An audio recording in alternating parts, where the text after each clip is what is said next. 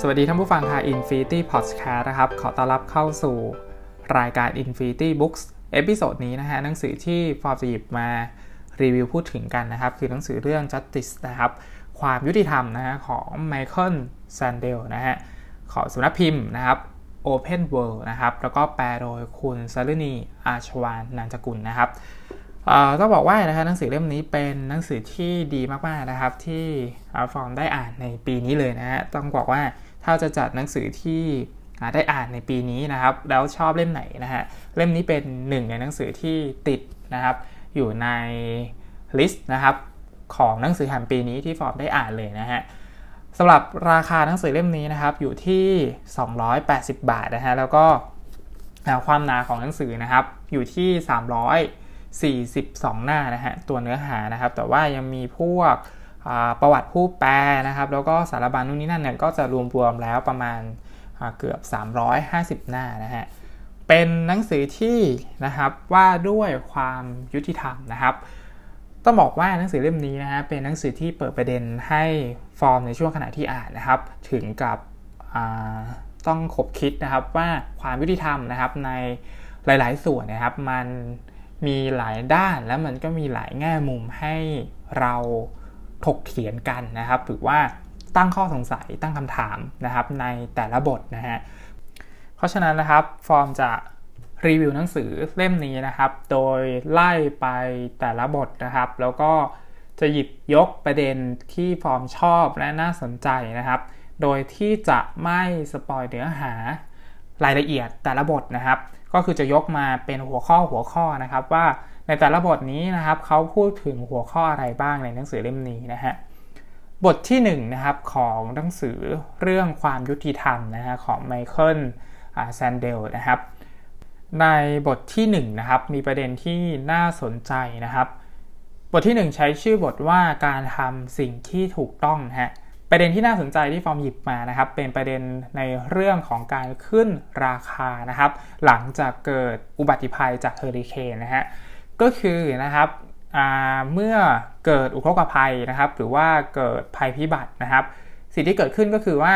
ร้านค้านะครับจะขึ้นราคาสินค้านะฮะประเด็นนี้เป็นประเด็นที่น่าสนใจมากนะครับ ที่หนังสือเล่มนี้นะครับ หยิบขึ้นมาว่าการขึ้นราคาสินค้านะครับ หลังจากที่เกิดเหตุภัยพิบัติแล้วเนี่ยฮะมันมีความยุติธรรมใช่หรือไม่นะฮะประเด็นต่อมาที่น่าสนใจอีกนะครับ คือประเด็นการได้ รับเหรียญก้าหารนะครับจากบาดแผลทางร่างกายนะครับ ซึ่งถ้าเป็นบาดแผลทางจิตใจนะครับ ก็คือสภาพจิตใจนะฮะที่มันดาวหรือว่าเป็นโรคซึมเศร้าหลังจากที่ได้ออกไปรบนะฮะควรที่จะได้รับเหรียญก้าหารด้วยหรือไม่นะครับ นอกจากคนที่แบบสูญเสียแขนหรือขาเนี่ยฮะคนที่สูญเสีย สภาพจิตใจหรือการเป็นตัวเองเนี่ยครับควรที่จะได้รับเหรียญกล้าหาญด้วยหรือเปล่านะฮะสำหรับบทนี้นะครับมีนิทานที่น่าสนใจมากๆนะครับเป็นนิทานเชิงปรัชญานะฮะก็คือนิทานเรื่องนะครับรถเบรกแตกนะฮะเล่าย่อๆนะฮะก็คือมีรถไฟขบวนหนึ่งนะครับกำลังขับตรงมานะครับ เสร็จแล้วคนขับรถไฟนะฮะก็เห็นนะครับ คนอยู่นะครับ หนึ่งคนนะฮะกำลังยืนอยู่ในทางแยกนะครับ กับคนส่วนใหญ่นะครับที่อยู่อีกทางแยกหนึ่งนะฮะสิ่งที่เกิดขึ้นก็คือว่าคนขับรถไฟนะครับ จะต้องสับรางรถไฟเพื่อช่วยชีวิตคนส่วนมากนะฮะแต่เขาจะต้องฆ่าชีวิตคนส่วนน้อยนะครับ ซึ่งอันนี้เป็นความยุติธรรมหรือไม่นะฮะรวมไปถึงคนเลี้ยงแพะนะครับ ชาวแอฟริกานะครับที่ถูกนายทหารคนหนึ่งนะครับไว้ชีวิตนะครับจนสุดท้ายแล้วนะฮะคนเลี้ยงแพะคนนี้นะฮะก็ไปบอกผู้ก่อการร้ายนะครับว่ามีทหารอยู่ที่นี่นะครับ จนทำให้เพื่อนทหารทั้งหมดนะฮะตายนะครับ การไว้ชีวิตคนเลี้ยงแพะอัฟกันเนี่ยครับมันถูกต้องมันเป็นความยุติธรรมหรือเปล่านะฮะแล้วผลที่มันตามมาเนี่ยฮะมันร้ายแรงแค่ไหนนะฮะนี่คือบทที่1นนะฮะ เป็นประเด็นที่ฟอร์มสนใจนะครับ แล้วก็เป็นประเด็นที่อยากให้ลองไปหาอ่านดูนะฮะบทที่2นะฮะเป็นบทที่ใช้ชื่อบทว่าหลักความสูงสุดอัตราประโยชน์นิยมนะฮะเป็นแนวคิดของเจอร์มี่เบนทัมนะครับ มีประเด็นที่น่าสนใจในบทนี้คือในเรื่องการจัดระเบียบขอทานนะครับ ด้วยการก่อตั้งสถานสงเคราะห์ที่มีรายได้พอเลี้ยงตัวเองนะครับ แต่เป้าหมายก็คือ เพื่อลดจำนวนขอทานบนท้องถนนนะฮะคือตั้งสถานสงเคราะห์นะครับเพื่อเลี้ยงขอทานอะไรประมาณนี้นะครับ หรือจัดห้องพักให้นักโทษอย่างเหมาะสมนะฮะอันนี้คือประเด็นที่น่าสนใจในบทนี้นะครับ รวมถึง การที่เราเชื่อในอัตประโยชน์นิยมนะครับ มันต้องขัดแย้งกับสิทธิส่วนบุคคลนะฮะเพราะว่าอันนี้เรามองว่าประโยชน์สูงสุดคือทุกคนต้องได้รับประโยชน์สูงสุดนะครับ เพราะฉะนั้นจุดอ่อนของแนวความคิดแบบอัตประโยชน์นิยมเนี่ยฮะคือการไม่เคารพสิทธิส่วนบุคคลนะครับ ก็คือนะฮะเรา มองเฉพาะผลรวมของความพึงพอใจเท่านั้นนะครับ เช่น การโยนชาวคริสต์นะครับ ให้สิงโตกินนะครับในโคลักเซียมนะฮะเพื่อความบันเทิงของผู้ชมส่วนมากเลยนะฮะมันมีความยุติธรรมหรือไม่นะครับ การทรมานนะฮะชอบทำหรือไม่นะครับ เราทรมานนักโทษเพื่อให้ได้ข้อมูลนะครับ ตัวอย่างเช่นนะฮะ มีนักโทษนะครับที่รู้นะครับว่าระเบิดนะครับที่เขาไปวางเนี่ยฮะอยู่บริเวณนี้นะครับ แต่เขาไม่บอกเรานะครับ การทรมานนักโทษเพื่อให้ได้ข้อมูลว่ามีระเบิดอยู่ที่ไหนนะครับ มันเป็นความชอบธรรมหรือไม่นะฮะการทรมานลูกสาวของคนร้ายเพื่อให้ได้ข้อมูลเนี่ยถูกต้องหรือไม่ และมันเป็นความยุติธรรมหรือไม่ แม้ว่าปลายทางสุดท้ายเนี่ยครับ การทำแบบนี้จะช่วยคนหมู่มากได้ แต่มันใช่ความชอบธรรมหรือเปล่านะฮะอันนี้คือบทที่2นะฮะบทที่3นะครับชื่อบทว่าเราเป็นเจ้าของตัวเราหรือเปล่า เป็นลัทธิอิสระนิยมนะฮะจะพูดถึงตลาดเสรีนะครับ ความเป็นอิสระนะฮะแล้วก็ประเด็นที่เราสนใจนะครับ คือรายได้ของไมเคิลจอแดนนะครับ กับประเด็น ว่าเราเป็นเจ้าของตัวเราเองหรือไม่นะครับ การที่ไมเคิลจอแดนนะครับได้รายได้มากกว่านักบาสปกตินะครับ มันมีความยุติธรรมหรือไม่นะครับ แม้ว่าไมเคิลจอแดนจะมีพรสวรรค์นะฮะแต่เขาได้รายได้ส่วนนั้นนะครับ มันใช่รายได้ที่ยุติธรรมสำหรับนักบาสคนอื่นหรือเปล่านะฮะประเด็นต่อมานะครับ ประเด็นนี้เป็นประเด็นที่อ่อนไหวมากๆนะฮะก็คือเป็นประเด็นเรื่องการขายไตนะครับของเราเองนะครับ มันถูกต้องหรือไม่นะครับ เรามีอิสระในการที่จะเลือกขายอวัยวะในร่างกายของเราได้เองหรือเปล่านะครับ หรือประเด็นการช่วยให้คนคนหนึ่งนะครับ เสียชีวิตนะฮะคือเราสามารถที่จะให้อนุญาตนะครับให้คนอื่นนะครับมาฆ่าเราได้หรือเปล่านะฮะประเด็นที่น่าสนใจนะครับที่หนังสือเล่มนี้ยกมานะฮะคือมีการกินเนื้อคนที่ยอมให้กินนะฮะ ก็คือเราเซ็นสัญญาว่าจะให้คนนี้กินเนื้อเรานะครับ เพราะฉะนั้นนะครับสิ่งต่างๆเหล่านี้นะครับ เรามีอิสระนะครับในการที่เราเป็นเจ้าของตัวเราเองหรือไม่นะฮะบทที่4นะครับเป็นบทที่ว่าด้วยลูกจ้างตลาดและศิลธรรมนะฮะอะไรคือความยุติธรรมระหว่างการเกณฑ์อาหารกับการจ้างคนมาเป็นทหารนะครับ ประเด็นเรื่องการรับจ้างมีบุตรแทนนะครับ มันมีคดีฟ้องร้องกันนะก็คืออคนที่รับจ้างนะครับมีบุตรแทนนะครับเขาทำการฟ้องร้องนะครับ ขอกรรมสิทธิ์ที่จะได้บุตรของเขานะครับ แต่ว่าเขาได้เซ็นสัญญาแล้วว่าเขาจะมีบุตรแทนคนคนนี้อะไรประมาณนี้นะครับ เพราะฉะนั้นความเป็นแม่นะครับ หรือสัญญาว่าจ้างเนี่ยฮะอะไรกันแน่คือความยุติธรรมที่จะทำให้คนคนหนึ่งนะครับ สามารถที่จะดูแลเลี้ยงดูบุตรได้นะครับ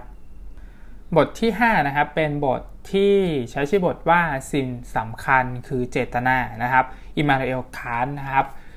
เขาได้เสนอทางเลือกนะครับในการมองหน้าที่และสิทธินะครับ ปัญหาของการสร้างความสุขสูงสุดนะครับ เสรีภาพคืออะไร ความดีคืออะไรให้ดูที่เจตนานะครับ ถ้าเราทำอะไรด้วยเจตนาอื่นนอกเหนือจากหน้าที่ เช่น ผลประโยชน์ส่วนตัวนะครับ การกระทำของเราก็จะไร้ซึ่งคุณค่าทางศีลธรรมนะครับ รวมถึงความปรารถนารสนิยมกิเลสของเรานะครับค้านเรียกว่าเจตนาแห่งแรงโน้มนะครับ ซึ่งอยู่ตรงข้ามกับเจตนาแห่งหน้าที่ ซึ่งมีคุณค่าทางศีลธรรมนะครับ เพราะฉะนั้นหลักศีลธรรมสูงสุดคืออะไรกันแน่นะครับ หนังสือเล่มนี้ก็ได้ให้ประเด็นนี้นะครับ คำสั่งนะครับแบบเด็ดขาดกับคำสั่งแบบมีเงื่อนไขคืออะไร และแตกต่างกันอย่างไรนะครับ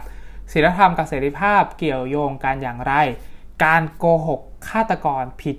หรือไม่นะครับ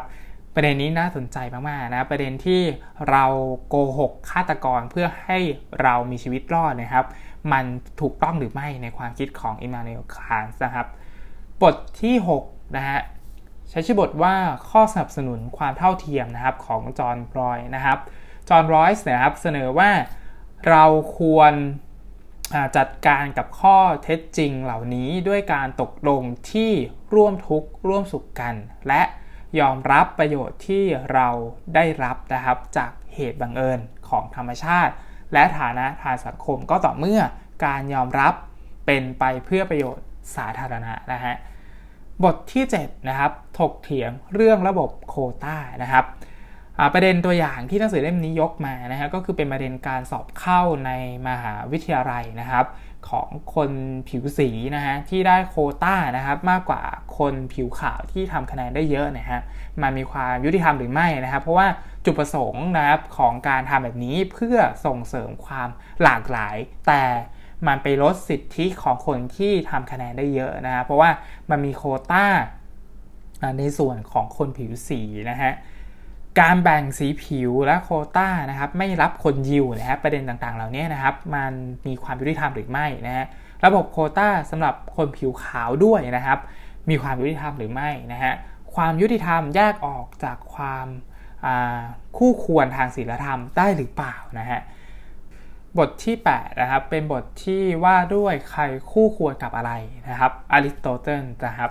อริสโตเติลนะครับบอกว่าความยุติธรรม หรือเป้าประสงค์และเกียรตินะครับหนึ่งก็คือความยุติธรรมเป็นเรื่องของเป้าประสงค์นะครับการระบุสิทธิต่างๆ แปลว่าเราต้องค้นหาเป้าประสงค์นะฮะก็คือเป้าหมายจุดหมายหรือแก่นสารของกิจกรรมทางสังคมที่กำลังพิจารณาก่อนนะฮะสอง ความยุติธรรมเป็นเรื่องของเกียรตินะครับ การใช้เหตุผลเกี่ยวกับเป้าประสงค์ของกิจกรรม หรือการถกเถียงเรื่องนี้ อย่างน้อยส่วนหนึ่งคือการใช้เหตุผลถกเถียงกันว่า กิจกรรมนี้ควรยกย่องและให้รางวัลความดีข้อใดบ้างนะฮะ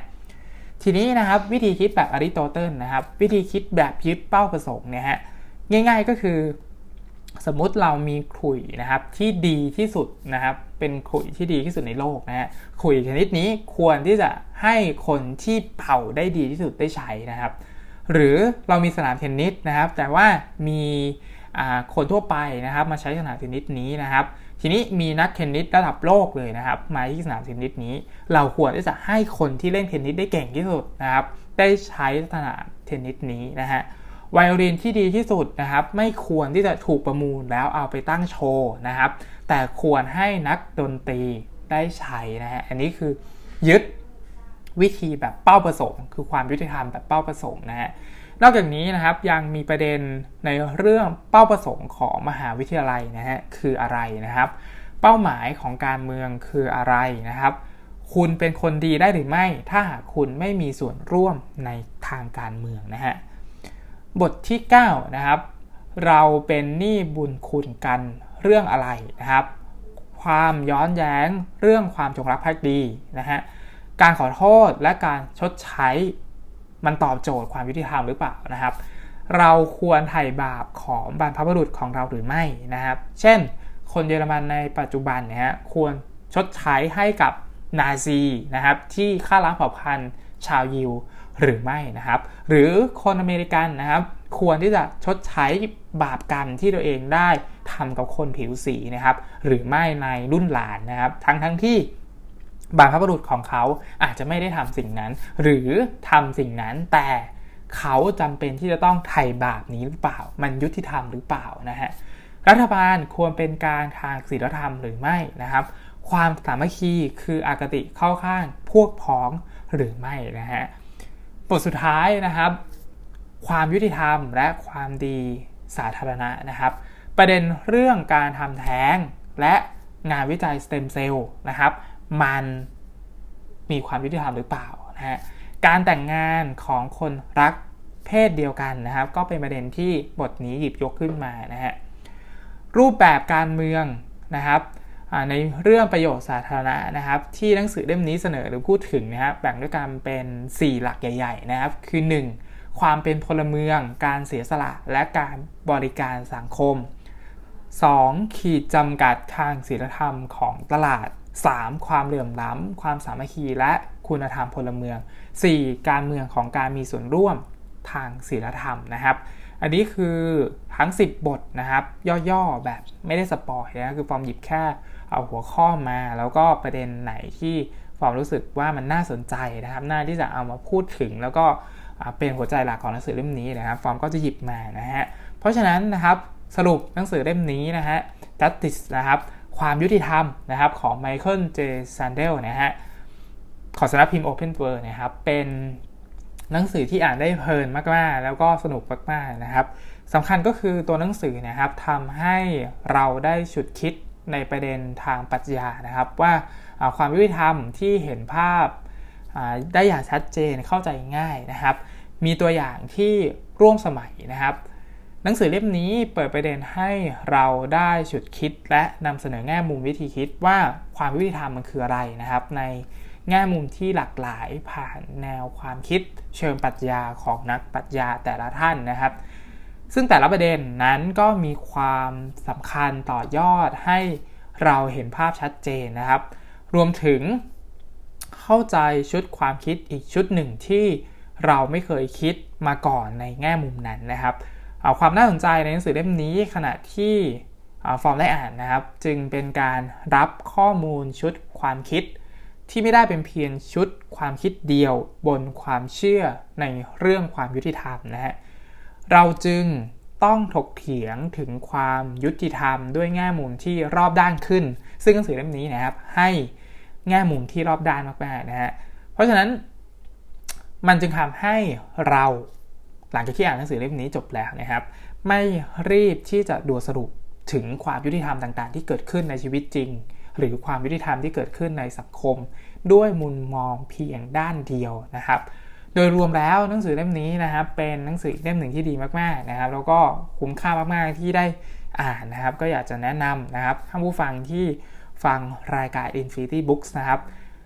หนังสือเล่มนี้เป็นหนังสือที่แนะนำมากๆนะครับสำหรับวันนี้นะครับรายการ Infinity Books episode นี้ต้องขอจบรายการไว้เพียงเท่านี้นะครับ แล้วพบกันใหม่ใน episode หน้าฟอร์มจะเอาหนังสือเล่มไหนมารีวิวนะครับ ติดตามได้ทาง Infinity พอดแคสต์นะครับสำหรับวันนี้ สวัสดีครับ